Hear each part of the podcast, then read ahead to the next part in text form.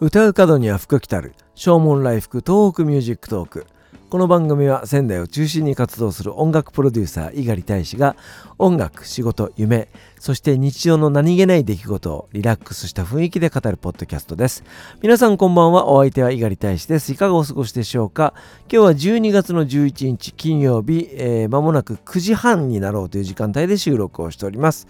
えー、今日の仙台は曇り空でした、えー、午前中はちょっと雨がぱらつく感じであこのまま雪になってしまうのかなっていうふうにも一瞬思ったんですけどもね。最高気温が10度11度ぐらいまで上がったみたいですね、えー、来週の火曜日水曜日この辺りが非常にぐっと気温が冷え込むような予報になっております、え最高気温も2度ですね、ヤフー天気ではそのようになっております。えそうなると完全に真冬ですよね。えー、ヒートテックを出してきて、えー、寒さ対策ね、しないといけないなというふうに思います。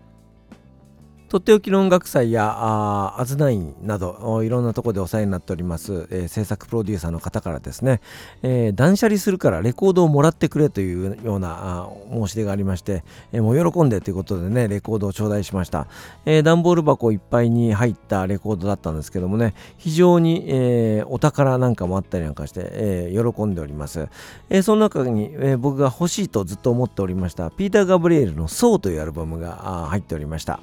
ピーター・ガブリエル、ピーター・ゲイブリエルは、えー、1970年代はジェネシスというプログレッシブロックバンドで活躍をいたしました。えー、結婚や出産というプライベートな理由で、えー、脱退をいたしまして、その後ソロに転身します。シンセサイザーを多用したりあとは民族音楽ワールドミュージックを題材にした楽曲なんかも多くてですね、えー、あとはその映画のサウンドトラックなんかを作ったりもする方なので、えー、作曲家としても素晴らしい才能を持っている方で、えー、そういった意味ではすごく影響を受けたなというふうに思います。1986年にリリースになったこの「ソー」というアルバムですけどもリリース当初僕は全然このアルバムのことそしてピーター・ガブリエルのこと知らなかったんですね、えー、ピーター・ガブリエルを知ったきっかけっていうのが1988年に行われたアムネスティ・インターナショナルの啓発イベント、えー、東京ドームで行ったんですけどもね「A Concert for Human Rights Now」というコンサートでございました。このコンサートにはブルース・プリングスティーンとかあとトレイシー・チャップマンそして、日本からは流動組が出演しておりました。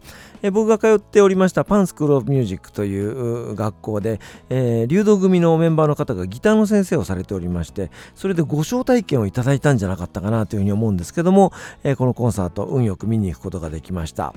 でこのピーター・ガブリエルのステージパフォーマンスがですねあの照明効果、バリライトを使ってすごくなんというかそのの世界観を作っていたんですね。なんだこのアーティストはと思ってびっくりしたんですけども、で、えー、コンサートの最後にですね、ビコという曲をやりました。この楽曲は南アフリカの人種差別政策アパルトヘイト政策に反対する活動家スティーブン・ビコを題材にした楽曲なんです。スティーブン・ビコは1977年に収容された警察でリンチにあって、それの結果亡くなるわけなんですけども葬儀には2万人以上の人が参列しました。でこの奴隷解放運動の、まあ、象徴的な、ね、役割にその後なっていくんですけども1987年には「遠い夜明け」という映画、えー、デイゼル・ワシントンがね主演をしていたと記憶してるんですけども、えー、生前のスティーブン・ビコの様子を描いた映画も公開されて、え、それを僕も見ました。僕はその後「マンデラ」という曲を書いて、えー、その曲を収録した CD が南アフリカのネルソン・マンデラ大統領の手元に届いて、えー、感謝状をいただくというようなことになったんですけども、えー、そもそもはこの、えー、ピーター・ガブリエルが「ビコ」という曲を書いてアパルトヘイト政策のことを知って、えー、それで、えー、投獄されているネルソン・マンデラという人のことを知ってマンデラさんが大統領になったことを知って、えー、僕なりに喜びを表現したのがマンデラという楽曲です。なのでピーター・ガブリエルが「ビコ」という曲を書かなければその曲に僕が出会わなければ、えー、マンデラという曲は生まれなかったと言っても過言ではありません。でその1986年にリリースになったこの「ソーというアルバムは非常にいいアルバムで、えー、僕は CD でしか聴いたことがなかったんですけども改めてレコードで聴いて、えー、いや本当にねかっこいいなというふうに思いますね、えー、特に Don't Give Up という曲があるんですけども、えー、この曲が、えスタッフというアメリカのバンドのピアニストリチャード・ティーが、えピアノで参加をしております。僕が敬愛します門松俊樹さんのレコーディングにも参加をしていてで、えそして、えスタッフというアメリカのフュージョンバンドのピアニストがどういうわけかイギリス人のロックのアーティストのレコーディングに参加をしていて、えすごいたっぷりとしたピアノを弾いていてですねこれが本当にかっこいいんですね。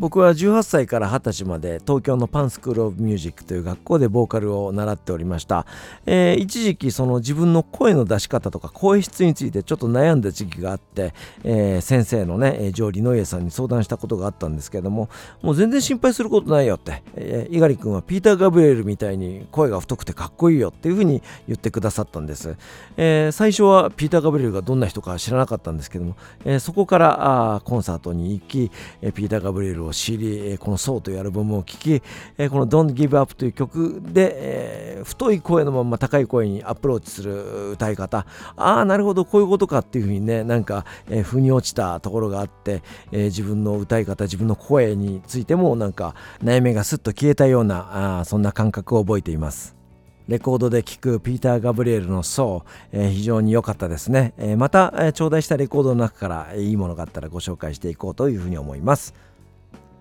昨日この番組でもお話をいたしました。1月7日に行います。バースデーライブですけども、えー、反響いただいておりますね。ありがとうございます。